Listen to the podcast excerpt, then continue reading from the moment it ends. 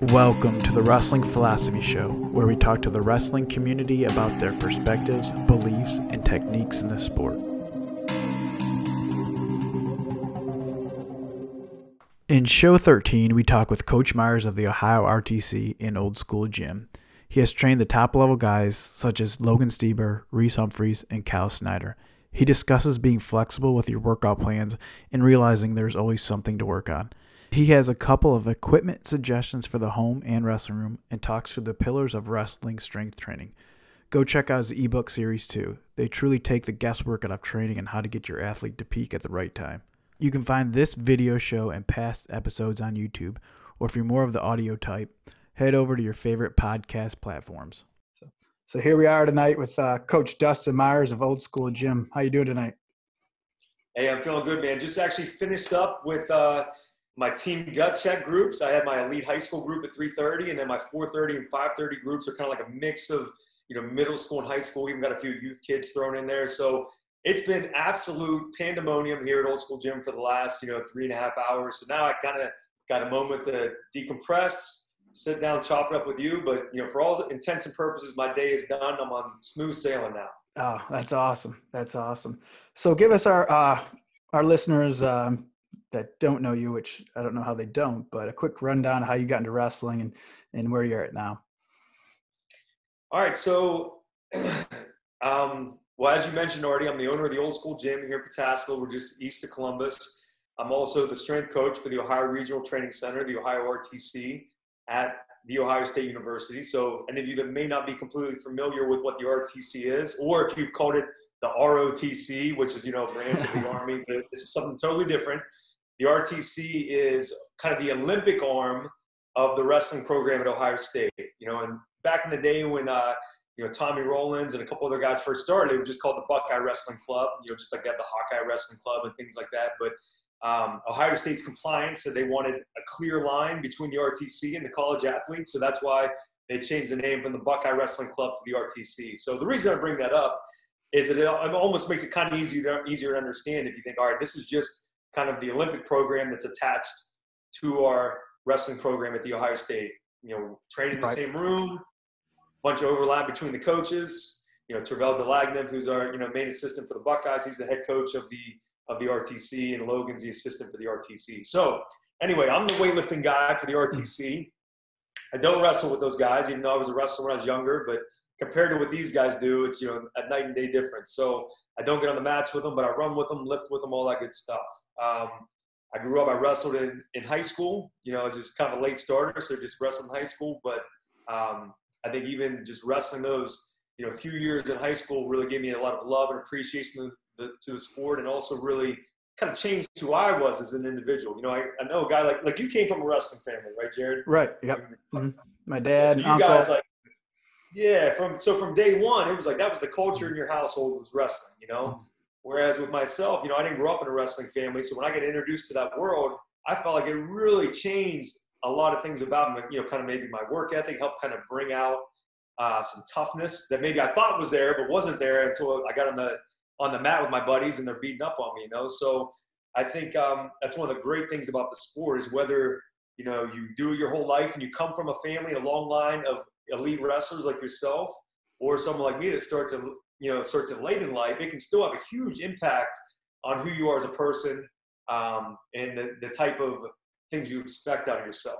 You know, so I know I'm kind of getting sidetracked there. Oh, but, you're good. You're good. Yeah, so that's that's my wrestling story. You know, I okay. I'll, I'll, get on you know podcasts a lot, and guys will say, "All right, so give me tell us you know your wrestling uh, your resume." I'm like, "Well, dude, I don't got a resume. I wrestled three years at Edison High School. You know, so right you know, just just your average high school wrestler, and now I've just kind of been lucky enough to put myself in a position to be around the sport at the highest level and work with some really cool athletes. Right. So you touched on some names earlier, and you just mentioned high level athletes, and you know, as a coach, you know, you build these new athletes up, and eventually they move on. And then, you know, how do you keep in touch? Obviously, you know, in today's technology, but you know, how do you, you know, what do you tell yourself when, you know, you're coaching top level guys and they're moving on to coach elsewhere or compete elsewhere? You know, what are some of the conversations you have with yourself? Because you know, those are some deep relationships, especially in the field of you know training them, and then they move on.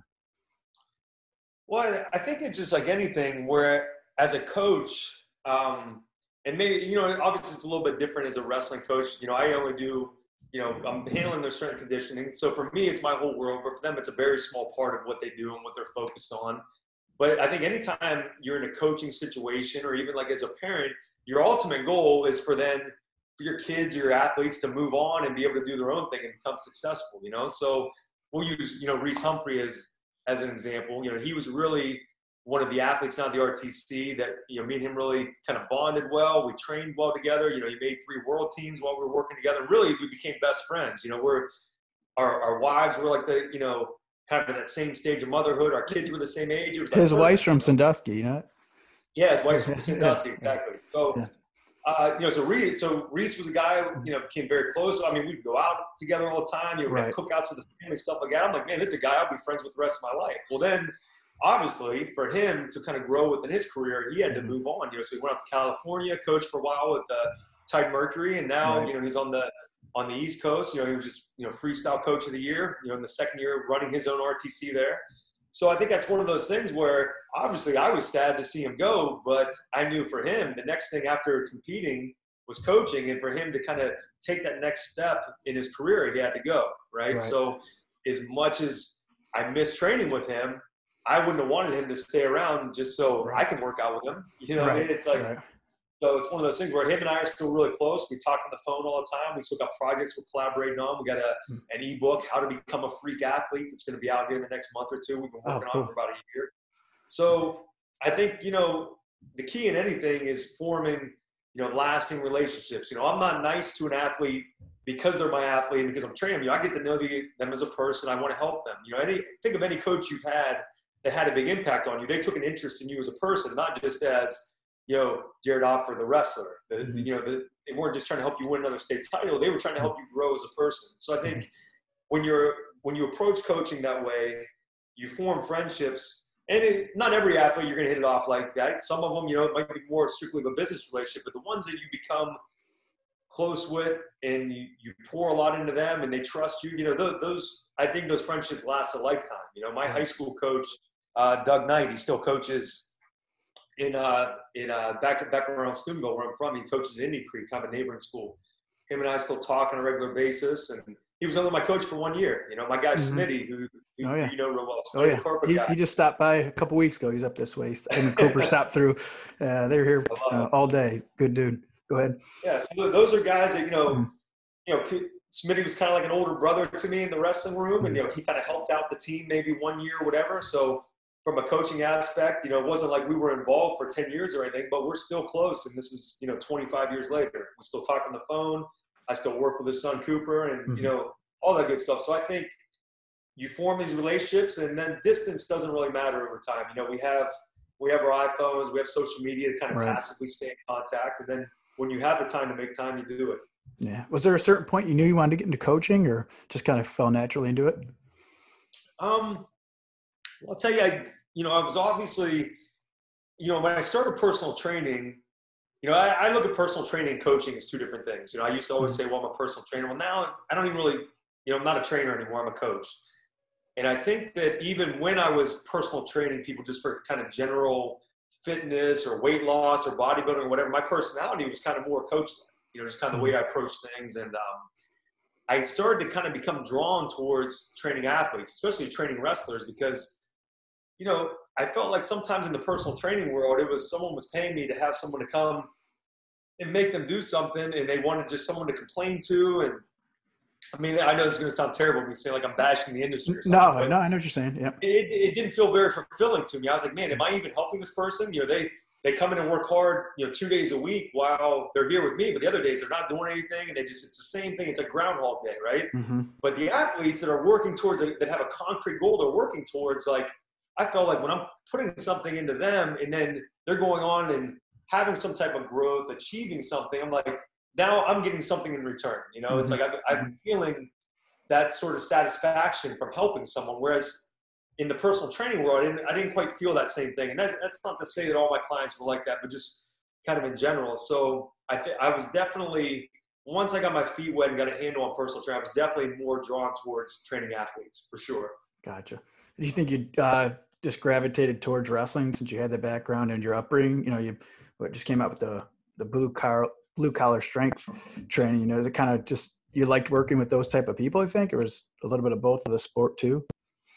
Yeah, well, I think you know, even though after high school I was out of the wrestling world, I was still a fan of the sport. You know, I'm okay. still watching okay. NCAA's and you know, still go to some dual meets. So I'm still kind of around it a little bit, you know, as a fan.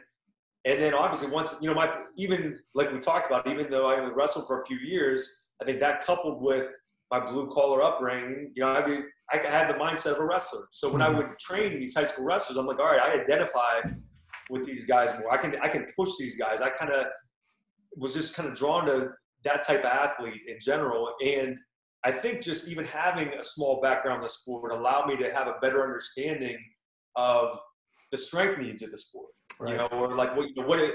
Yeah, I always say if you haven't put your foot on the line in something, it's not. It's hard to really understand what that feels like. You know, mm-hmm. I mean, I grew up boxing, you know, hitting the heavy bag and stuff, but until I started sparring in my 20s, you don't really know what boxing feels like until someone's actually punching you in the face. Right. You right. might think you know how to box, but you really don't. You know, just being able to throw a punch and hit the heavy bag, that's not boxing. Right. So I think kind of the same thing with wrestling. You know, even when I was really young in my career, there was probably a lot of area coaches who may have been, you know, quote unquote, you know, smarter than me, or they had, you know, maybe their degree was in exercise phys, or they had a higher level certification, or they could just, you know, big word people to death. So on paper, they might know more than me, but if, if you've never had a singlet on and put your foot on the line and know what it feels like to be dead tired when someone's clubbing you in the head, mm-hmm. in my mind, you can't really understand how to train someone for that sport. You know, I mean, I, I never played football. I've trained football players, and I feel like I've done a good job with it, but I think someone with my training knowledge that has also been a football player would do a better job because they're going to understand the way it feels out there. So, um, again, I know I'm off on a tangent there. No, you're of, good. No, you're good. It's funny you bring up boxing and, uh, you know, and I never really thought of my first sport memory, but I, um, you sent a tweet out a while back. I, I forget what, uh, boxing match, Hagler, maybe. And I was like, oh, man, I, that is my first memory is my dad at our sitting in the living room watching boxing and my dad had, you know, my brother Drew, we're, you know, grew up pretty two years apart and same size. He had his box and he has videos of us boxing each other when we were little. And, uh, you know, that old school, uh, blue collar work ethic, being down in the basement the house. He had a, his own pulley system in the basement, and uh, oh yeah, he put us on there and do his pull downs. You know, we were the weight, and uh, it's kind of funny. This was back in the '80s. You know what I mean? So, you oh, know, yeah. looking back, um, it was just kind of cool and a lot, lot of stuff you, you know, do with your your son and family. It's like, man, that, that sparked a lot of memories. But um, sorry, I'm getting off on a tangent now. But um, no, that's good. I, I love hearing stuff like that because you know you look at you know you think of those things when you're a child as like, well, it's just normal. It's just what, my dad just has a pulley system in the basement, and that's just right. part of what we do. So it becomes just normal. The hard work that you guys did, and that mm. carried over into your wrestling career. It's so much easier to take someone who grows up around something, whether it's weightlifting, whether it's wrestling, whether it's you know physical work, carrying bricks, stacking firewood, whatever it mm-hmm. is. When someone grows up around things like that, then everything in life just kind of becomes easier because well, this is just the way things are done. You know, you and you and Drew probably learned like, all right, well, you guys are mad at each other, so now you got to put on the gloves and you got to duke it out, or you got to go to the right. living room and wrestle each other. Right. That's how you handle your problems, rather than you know letting it fester inside and just be mad. You guys would handle it. Right. So, no, no, I, I, love hearing stories like that. I could I could talk about those things all day. Yeah. yeah. Um, one other thing, you know, not to bash, but once what's one thing you hear, you know, coaches or coaches in your field giving recommendations that you disagree with? Oh man, you talk so talk strictly about strength coaches. Yeah, strength coaches as it relates to wrestling, you know. Yeah, so I think I think probably an important thing for you know whether it's strength coaches or whether it's the high school coaches that are running the strength plan or whatever is well a couple things. Number one is remember there's multiple ways to accomplish the same goal, and I'll use I'll use Olympic lifting or hang cleans as an example because I always get questions from coaches. They'll say, "Hey, coach, we see you don't do hang cleans. We do hang cleans for our guys to build explosion, to build power." I'll say, "Okay, well, are you an expert at teaching Olympic lifting?" Oh, well, no, my football coach had me do them 20 years ago. Okay, well, you probably shouldn't be teaching a skill movement. You know, Olympic lifting is its own Olympic sport, and that just because I don't do them doesn't mean that I don't think there's value in them. It's mm-hmm. because I am not an expert at teaching them And in my mind, the risk for versus reward is not there unless you can develop the athletes into very proficient Olympic lifters. I used to use Olympic lifting. Even my first year or two at Ohio State, I would try to have the guys do hang cleans or whatever, and it would turn into like this meathead session of us, you know, power reverse curl in the bar, and guys are hurting their shoulders. I said, you know what? There got to be a better way that requires kind of a like a lower entry level skill wise. So that's when we started doing more weighted jumps, more sled work, and things like that. And so I think a lot of maybe earlier on in my career, a lot of ideas I had of like, well, all right, if we want to get if we want to build explosion, we got to do hang cleans, or if we want to do we want to get our deadlift better, we have to do it this way, or whatever it is. I, I thought very concrete. And you see that a lot from experts in the fitness world. You know, if someone's a CrossFit guy, they think CrossFit is it. If mm-hmm. someone's a powerlifting guy, they think you have to follow the West Side Barbell methods. It's only powerlifting, you know? Mm-hmm. So I think the biggest thing you can do, or probably the best thing you can do as a strength coach, is realize there's many paths to get wherever you're trying to go, where you're trying to take these athletes. You can't be so stuck on whatever it is that you like to do that you try to fit everyone into that that mold. You have to find what's going to work best for the athletes. Now that can still work within the framework of what you value and what you like to do, but you have to know not everyone can get to where they're going the same way. Gotcha, gotcha. No, that makes sense. um, I guess um, what do you say to a past athlete or parent you know that wants to be healthy and just don't know where to start or you know past athlete you know they want to get in the gym and do something um you know what do you say to them? Do you have that well, question come up? Yeah yeah. I hear I hear that a lot from people especially and honestly a lot of times it's more so the higher level athletes. You know the kids that were two or three time state champs in high school or even the guys that go on and wrestle in college mm-hmm. because they're so used to having this lofty goal in this you know training cycle the last year round that really is propelling them towards it that when it's over when hey my college eligibility is done or you know whenever you know i graduate high school and now i'm not competing anymore if they didn't develop a love for training just for the sake of training it's easy for them to go to from this huge workload to they don't do anything mm-hmm. and now they're like oh man it's been five years since i graduated college you know i wrestled my last match and i haven't done anything since so it's actually really common with with elite athletes. And what I tell them is, regardless of whether it's an elite athlete or just someone who mm-hmm. is just out of shape and out for while, I said, all you it can become overwhelming when you start thinking about number one, where you used to be, how far you fell, and how much work it's going to take to get back to where you're going. Mm-hmm. So you really need to worry about two things, and that's what are you going to do today, and what's your plan for tomorrow. Mm-hmm. And if you can just focus on those two things, and then just you know rinse and repeat over and over and over again, mm-hmm. you'll be good. Yeah, so I always uh, tell people, the first day they come to the gym, when they go to leave, I, I say, hey, what time are you coming in tomorrow? And if they hesitate or they say, I don't know, I say, hey, you got to fix that right now. You already got to know, hey, I'm coming in tomorrow, 5.30 a.m. Okay, what are you working? All right, I'm going to do conditioning tomorrow. Whatever it is, you have to, you have to know what tomorrow is, and you've got to be able to check the box and know you did it today. Right. I mean, you see that a lot. You know, past wrestlers. Oh, you know, my you hear, oh, my metabolism screwed up from all the weight cutting, or you know, they make excuses, and you know, they hear, I need to get back in shape. I need to get make shape, or do this and do that. And uh, you know, going back to my dad, one tip he always had, he's like, I, I jump on the scale every morning, and that, that's my guide. You know, and I know if you know, he's in pretty good shape for his age, and everyone's like, man, your your dad's in good shape, and then that's something that always stuck with me. You know, that that scale doesn't lie. You know, if you're you're wanting to stay lean and trim, if that's your goal, you know, obviously you have other goals. Right. That's something I took away from that. Um, one topic you touched on um, a little bit ago was recovery. You know, a lot of people think, oh, I need a day off or this or that. And, you know, they're not training that hard. They don't need the recovery. I guess, you know, what's your tips or your take on recovery? Well, you know, I, I used to always say overtraining is a myth. Okay. And I, I still believe that's true to an extent in that I think it's impossible for you to be so overtrained that you can't do anything or that you need a day off to lay around the couch and watch TV. Mm-hmm. Now, obviously, it is possible to become, you know, to start overreaching and become overtrained from the standpoint of, hey, I need a break from the intensity. Mm-hmm. But there's always something that you can do. You know, there's days, you know, I'm, I'm 41 years old. There's days where my body feels beat up, but I never take a day off from training.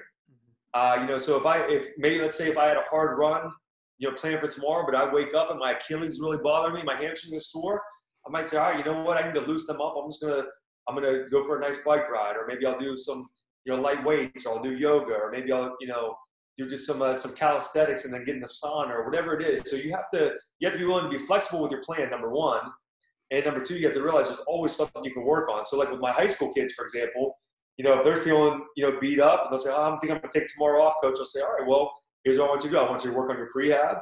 You know we can work on our flexibility. You know, I mean, oh, you, you feel beat up, your legs are sore. You know, why don't you jump jump on the air Airdyne? That doesn't mean we got to do a hard Airdyne workout, but let's at least get a sweat, get our heart rate up. You know, it'll help kind of you know, maybe filter out some of the toxins in your body, get your metabolism going, make you feel good.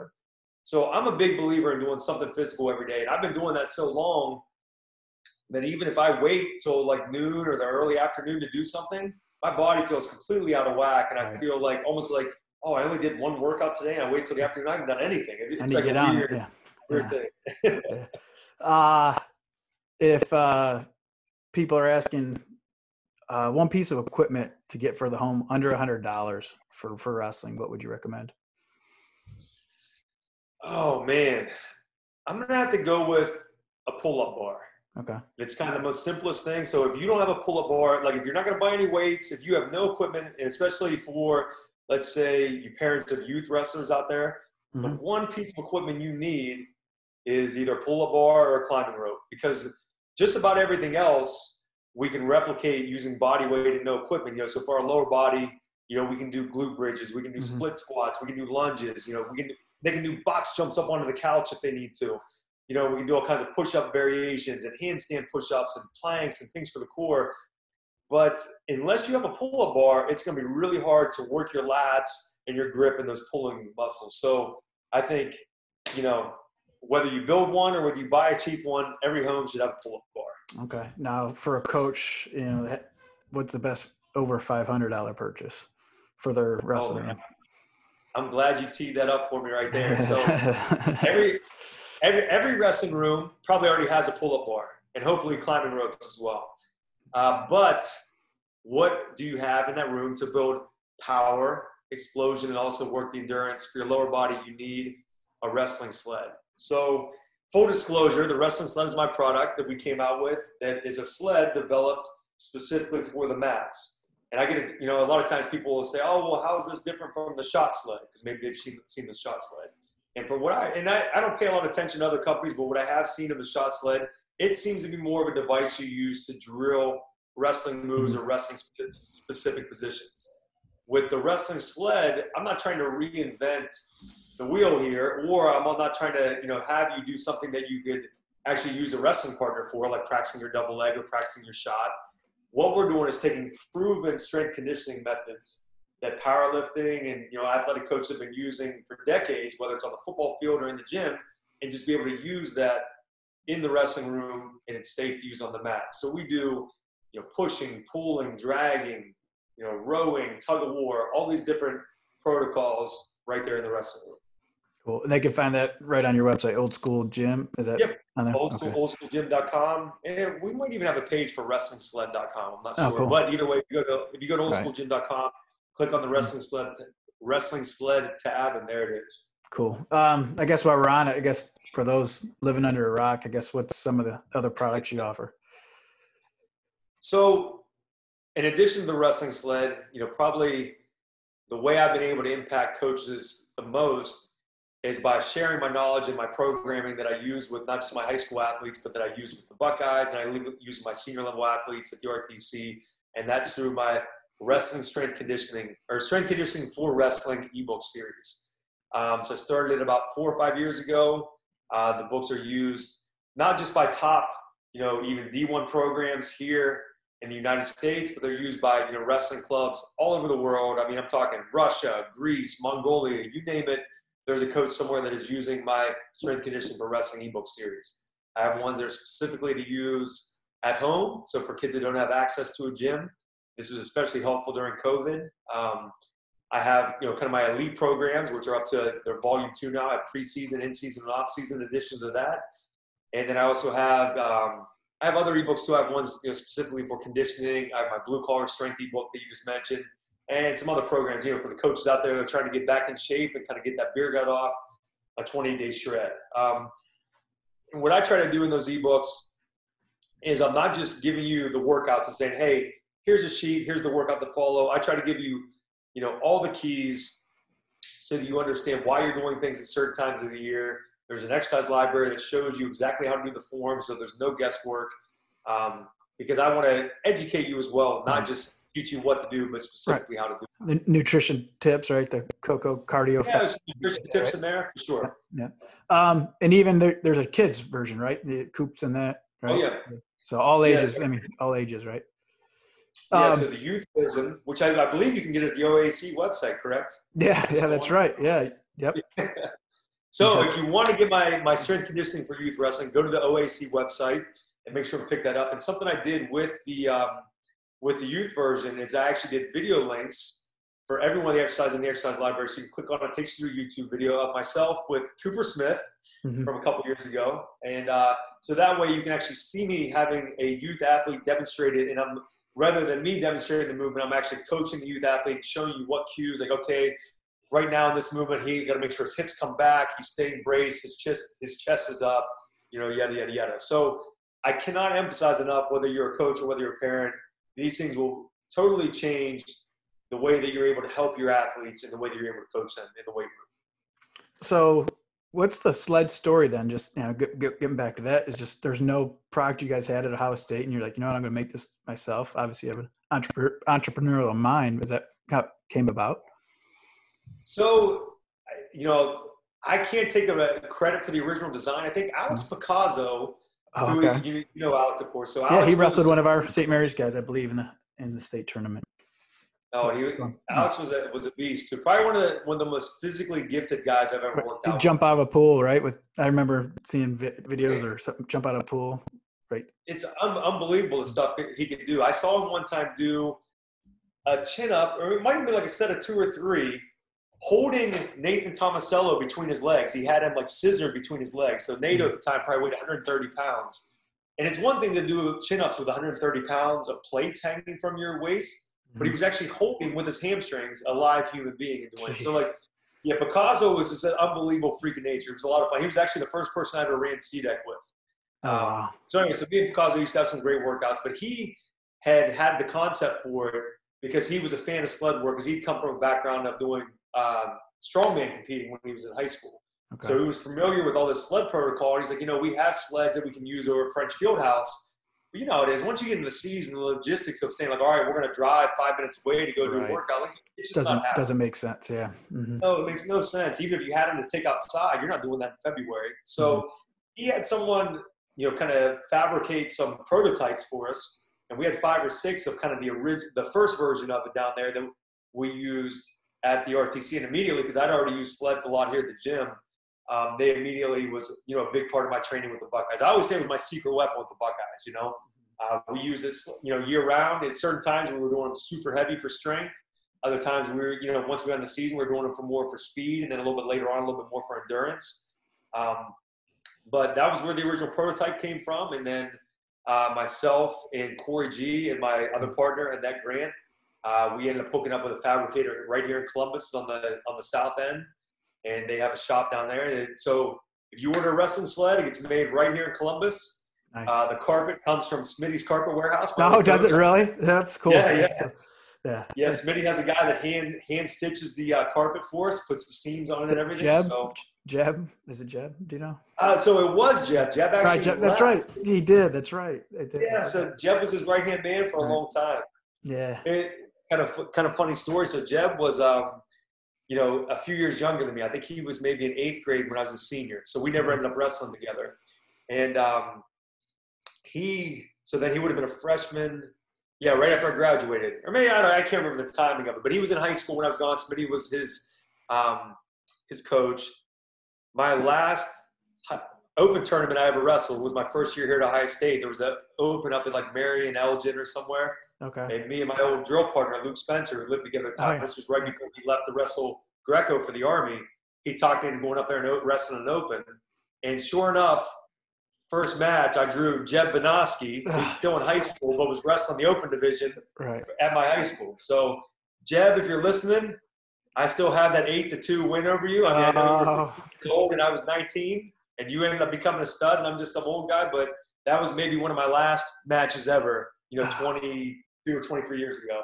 that's that's awesome. Yeah, Jeb's usually the guy, uh, you know, at the OAC state tournament delivering the the carpet. You know, we lined the whole Covelli Arena and all that, everything. So yeah, Jeb's yep. a Jeb's a good dude. He's always telling me oh, stories. Somebody's like, you gotta say this to him, you know, bust his chops. But um, um that's awesome using Smitty's carpet. That's that's cool. That's cool. Um, yeah, I, I, the, the cool thing about being in business as long as we have is that we've got along the way we've got to meet a lot of other entrepreneurs and mm-hmm. you know some of them like you know a guy like Smitty. I mean I've known him my whole life, but even other guys you run into and you meet guys and you may not have a way for you to you know, match up and collaborate right away, but it might be 10 years from now. Right. There might be some way that you can partner up with someone. So I think the more times that you can do business with people you're familiar with and you're friends with, you, hear people say, well, don't mix friends and business. I think that's bullshit. I think you should mm-hmm. always do business with people that you like and respect. And you just have to make sure that you do business the right way. And then they're, right. they're always going to like you and respect you, you know? Mm-hmm. Right, right. And that's funny. Uh, going back to Smitty, the first time I visited him, uh, you know, when he lived, you know, above the carpet shop in the oh, yeah. little, so my, my dad actually, you talk, I talked about the blue collar upbringing. He owned a carpet store, owns a carpet store blind. They do carpet and blinds. And when we grew up above, above the carpet store, just like Smitty. So it's kind of funny how Dude, keep, the layers keep getting more well, and more. Well, then I'm sure you heard this story too. Smitty loved this story. He, uh, he cost St. Mary's a state title back in the day. He had beaten a guy at the state finals, and Smitty's coach, uh, Scott Heemstra, and then his brother uh-huh. was my coach, Mark Heemstra. So they had a battle, and Smitty had a big upset over a you know projected state champ on our team, so it cost us a, a state title. And the two brothers, I guess, you know, there's some you know some some bad blood there for a minute because the brothers, you know, you know. Oh yeah long story, but yeah. Well, I, I, bet, I bet, I think he has told me that story before, and I bet you he loves to bring it up anytime he talks to you. Oh, oh yeah, oh yeah, or, every time, every time. Yeah, or, or anytime he, the Heemstra brothers are around each other, I'm sure it comes yeah. up. You know, you'd have one more banner, one for me, old Smitty. um, so I know you do. Uh, you kind of have milestones, right? But every birthday you run a 400 for time. Do you have any yeah. uh, upcoming milestones or anything you're working towards or want to work towards? Well, I mean, you know, my original thing was, you know, I think when I was, when I was at 33 or 34 was I started running the 400 on my birthday because I'd always, you know, I wanted to see if I could get under a minute, and it took me a couple years before I could finally do it. I think maybe the third year I finally, cla- you know, cracked that sub 60 mark. So at that time I was 36. And then I remember thinking like, all right, I wonder if I can keep this streak going until I, until I turn 40. Mm-hmm. And this year at 41, I've hit it every year since, and this year at 41, I, I set a new PR. Um, so thankfully, I had Colin Moore to run against me. I, I always got to have someone who's a really good runner to challenge right. me on it. Right. But um, now, you know, as far as that's concerned, I want to see how long can I keep that streak going? Mm-hmm. Can I still run a sub 60 400 when I turn 50? I don't know. Maybe my body will give out before then. You know, I, I, I don't know. I mean, I, I think as long as I keep living my life the way I am now, I'll be able to do it. Um, as far as other things, you know, I was going to do another triathlon this year, but then with COVID, a lot of them got canceled. So I did a an Olympic triathlon last year, which is like you have Ironman, half mm-hmm. Ironman, third Ironman, then Olympic, then you have like some lower distance. So the distances keep getting chopped down. So my next goal is then to do a third of an Ironman and just kind of keep going up from there. Gotcha. Uh, you know, maybe run a marathon. You know, maybe whatever. But I think that's a a big piece of it, right? Having goals, you know, for those, you know, ex athletes. Okay, here's my goal this time, you know, or here's, you know, such and such date. I want to do this, you know, just, you know, to live that high, healthy lifestyle, you know. So yeah, it, it, it places more of a an importance and a sense of urgency on like the little things. Mm-hmm. You know, like if you know, like, all right, I'm even if it's hey, I'm running in my neighborhood 5K next month, you're not going to miss a workout. You might think twice about having you know, an extra five beers on Friday night because you think, mm-hmm. oh, do I want to, and I'm going to miss my run tomorrow. You know, our 5K is only a couple weeks away. So I don't care. It don't have to be something grand. It don't have to be an Ironman triathlon. You don't have to go to the track on your birthday. It could be something as simple as, hey, I'm going to do, uh, I'm going to, you know, max out on the big three lifts on, you know, the first of the month or whatever it is. Mm-hmm. You know, I think, I think just having those little goals is, uh, is very important. You know, my partner, Corey G, he just turned 42 last week Right. His big goal he wanted to be able to dunk on his birthday. Right, he, right. All along, he saw that. So, yep. um, we, we kind of talked about afterwards, like, man, like we're, we're, you know, we're in our 40s and we're still setting these goals of things we've either, you know, never done or we haven't done in 20 years. And, you know, something he's doing, you know, he was a, a basketball player growing up. So it's kind of related to that sport he, he did. You know, a lot of the stuff that I do is tied to wrestling. So even though, you know, we were, you know, quote unquote athletes 25 years ago, that still kind of gives you that feeling of, you know, competition. And there's still times where if I have a scheduled track workout with my RTC guys or whatever, like I, I still get the butterflies. I wake up mm-hmm. and it's like, might even have a little bit of like nervous diarrhea because it's like, man, it's right. today's the day we're going to the track. You know, this yeah. is serious. It's not just another workout. So, yeah, for any of you guys out there listening, if you can find the, this little thing that'll help you kind of get that same feeling, because once we stop competing, we lose that. Mm-hmm. You know, we right. lose those nerves, and those nerves are a good thing. Yeah, that that's definitely that's a had a wrestling mindset on recently, and you know, talked about that a little bit. You know, that we talking which off. What's that? Which got it from uh, mindset? Did you uh, Jay Connor. So okay. Yeah. So um, so yeah. So um, you have anything else for us? You have anything else? Oh man, let's see. Well, I know we touched on earlier. You asked about what you know. What do I feel like a lot of coaches, maybe in my profession, do mm-hmm. wrong? Um, so I think maybe I should kind of circle back to that and maybe just kind of give some general advice for all you wrestling coaches that are listening right now. You know, I get asked a lot about like, hey, what is you know, what's the philosophy behind your training, or what you know, what training methods do you follow? And I, I pull a little bit from everything. You know, mm-hmm. we have a powerlifting base. We do a lot of functional stuff that I've come up with. You know, my conditioning based stuff is all you know geared around a running schedule or my my sled protocol. I kind of got a lot of that stuff from Westside Barbell. But if I had to kind of like name the pillars of it, number one is you got to lift heavy year round. If you want your guys to be strong, you know, late in the season, you'll come to state tournament, then you can't spend your weight room days, which are probably very few, maybe twice mm-hmm. a week or whatever, in December and January and February, just doing a bunch of circuits of lightweight. I know that that's kind of been ingrained in most wrestling coaches' head, and even the way I trained wrestlers when I first started. That's how I trained them because that's how we grew up training. The idea was like, well, you got to build your endurance, and yes, you can build muscle endurance that way, but your strength workouts need to be for strength. There's better ways. That's why I like to use a lot of the functional training with med balls and sleds and rope climbs and stuff like that. That's the type of stuff we build local muscle endurance with. And then your conditioning work should be separate. So what that means is if you're going to do, let's say, sprint work because you're trying to get them faster or you're trying to help build their speed endurance, if you're trying to do that after your wrestling practice when they're already dead tired, it's the wrong time. You're not going to get out of it what you're trying to get out of it. So always think about, all right, if my guys are lifting today or if they're conditioning, what is the goal of our workout? Are we trying to get stronger? Are we trying to build endurance? Are we trying to do conditioning? And let that kind of dictate when you do the training and what you do. Now that doesn't mean you can't do sprints after practice. Just know at that point, it's not really sprint work. They're just mm-hmm. kind of running fast. And yes, it's still conditioning, and that's fine. But just remember that you have to have kind of the goal in the session for mind, in mind, and then you have to kind of program it accordingly. So, again, I, I, got, I could talk about this stuff all day. No, no, it's they, Gotta, they got to lift heavy year round. That is the biggest thing. Just make sure as you get into the season, the volume changes. That you know, now we're not doing a ton, a ton of sets and a ton of exercise for each muscle. You know, your lifts should almost be kind of full body. They might come in and deadlift and do a split squat and do some type of press, and then maybe they're doing their functional stuff with rope climbs and medicine balls. So, but on those heavy compound lifts, you got to lift heavy year round. Boom. Gotcha. Go. Gotcha. any any uh any favorite social media follows or any recommendations of who I should have on the show? Well, I number one, if you don't already, which I, I guarantee everyone's listening right now, you got to follow my man Highlight Humphrey. Right. You know, just right. watching the stuff he does is awesome. Plus, he's a super motivating guy. She's a great guy to follow.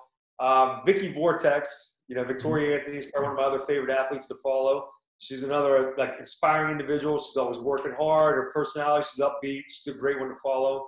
Um, as far as for wrestling, you know, technique, I mean, obviously there's a million accounts out there to follow. Mm. I really like my guy, you know, uh, Cliff Fretwell, Norkill. Yeah. He's, yeah. a great follow. This guy, I love that dude. He's he's hilarious. He Should have him on next week. Actually, he, he was supposed to be on last week. Really? So yeah, we bring him up here. Uh, bro, he was just actually up in Cleveland last week, but uh, uh, brought him Sandusky a few times. So he's he's okay. a good time. He's a good time. Great dude. So. Yeah. those are the three guy, three people you should follow on IG. I don't want to say guys, Vicky Vortex and Right. you know Reece and Narkill, and yeah, definitely. Uh, I would I would reach out to. I know Reece and Vicky are getting ready to start a, a joint podcast together, which would be really cool. Oh, But, cool. Nice. Nice. Yeah, maybe maybe you could uh, you know get them on here and maybe you know go in there and talk about what it's been like to build a, a youth state tournament here in the state. I think would be kind of a cool thing to talk Uh, about. With touch, uh, so do you train, uh, you know, women wrestlers a little different? Do you train any women, or I guess suggestions you have with that, with uh, that growing? So that that's another question that I get a lot from coaches. They'll you know they'll say, "Hey, I have your off-season program. How do I need to change it for my female wrestlers?" And I'll say, "You don't. You know the strength and energy demands are the same in women's wrestling as it is in men's wrestling. So I don't really recommend." Um, you know, training the women any different. Now there are certain things like typically women train tend to be a little bit more quad dominant. So what that means is you might that's why you see a lot like especially like in girls basketball a lot of knee injuries. Because maybe their hamstrings are weak so when they do a lot of jumping they end up getting knee injuries. I don't know if this is the case in women's wrestling. I mean i know we have knee injuries across the board in men's and women's wrestling but i, I would just kind of be cautious really making sure that you prioritize the hamstrings um, but i recommend that for all wrestlers um, Okay. obviously, you know, weight cutting, which I am not a fan of and I don't Mhm. endorse anyway, but weight cutting is going to be a little bit different with females because their hormonal cycle is going to be different. hmm But I feel like that is probably something that, you know, they should be consulting with their doctor with, you know, as Mhm. opposed to their their strength coach or their wrestling coach. They should really get their diet in tune, which I again I recommend all wrestlers, so that it's not, you know, cutting weight, but that we're bringing our body fat down in a healthy manner gradually. Right. Uh, optimizing the body, not cutting things Yes, out. Right. absolutely. Right. That's what I try to tell my kids. They don't. They don't get it sometimes. But uh, my wrestlers, not my my own kid, not my own kids, but my wrestlers. So, Right. so no. Thanks for joining us. Uh, I appreciate the time. Uh, definitely very insightful, and uh, should be a good show. So thank you. Awesome, man. I appreciate you having me on. And you know me, man. Anything you need, I'm always here for you. I, Any you much, guys much appreciated. Yeah, man. Yeah, hey, every once in a while, you'll you'll reach out and you have a question. I always like catch you at like 7 a.m. when I'm driving to work or something. Like, hey, you got a minute? You're like, yeah, of course I got a minute. So, Yeah. just you know, always enjoy the back and forth with you for sure. And I'm always here to help. So, with that being said, any of you other coaches that are listening, if you follow my Instagram account, if you follow my Facebook account, I always answer all of my messages. Anytime I get DMs with questions, I always make sure I reach back out and help you guys. I post a ton of content that will give you guys resources. And then if you need some guidance and you want to be able to see what my athletes do and have a plan to follow, you can get my ebooks at oldschooljim.com. And I'm going to have a real big announcement coming up in December, starting in January 1. I can't really tell you exactly what it is, but I'm going to say it is going to be the best resource for wrestling coaches in the world starting January 1. Be ready for it. Nice. Thanks. Thanks, Coach.